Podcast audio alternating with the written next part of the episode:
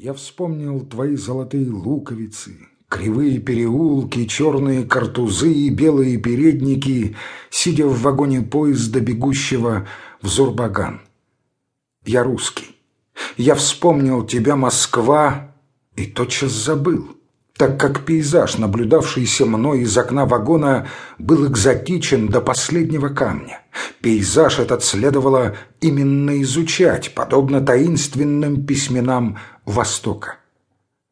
Я только что проводил глазами желтовато-красные скалы, увитые почерневшей от жары зеленью и группы деревьев между ними, с крупными торчащими вверх, подобно массе щитов, лупкообразными листьями, как поезд, дрогнув на тормозах, уменьшил ход, а затем резко остановился.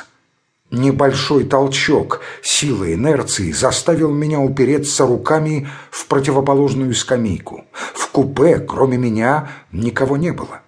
Я вышел на площадку в сопровождении нескольких встревоженных пассажиров, покинувших свои отделения ради любопытства и страха. Мы только что миновали станцию, и внезапная остановка извиняла тревогу. «Что случилось?» — спросил я кондуктора, торопливо возвращающегося от паровоза.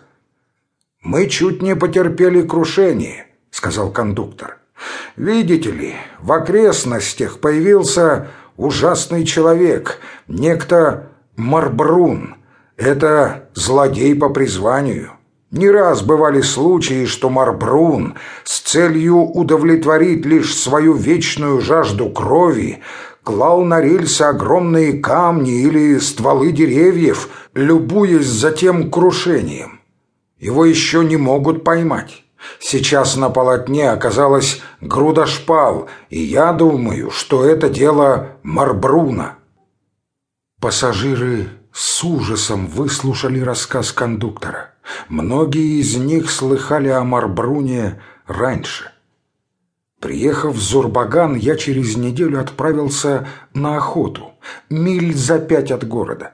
Преследуя дикую козу, я вышел на склон холма, откуда открывался вид на полотно железной дороги, делавшей в этом месте крутой поворот. От меня до рельсов было, по крайней мере, шагов двести.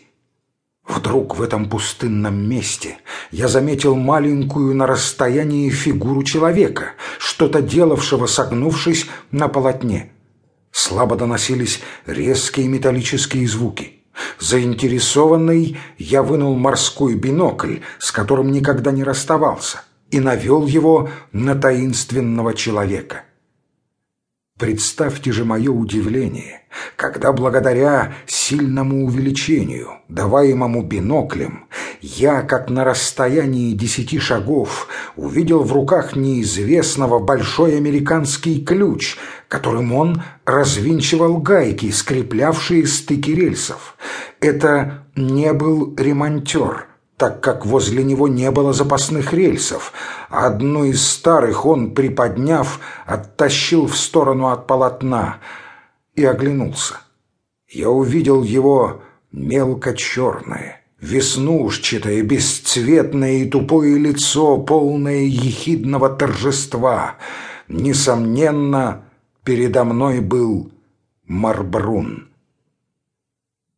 Так как коза была все равно уже потеряна для меня, я, пользуясь счастливым случаем, решил застрелить Марбруна и тем избавить округ от опасного злодея. Скрытый кустами, прицелившись совершенно точно, так что не могло быть ошибки, я выстрелил. Преступник подскочил и вытянулся поперек полотна.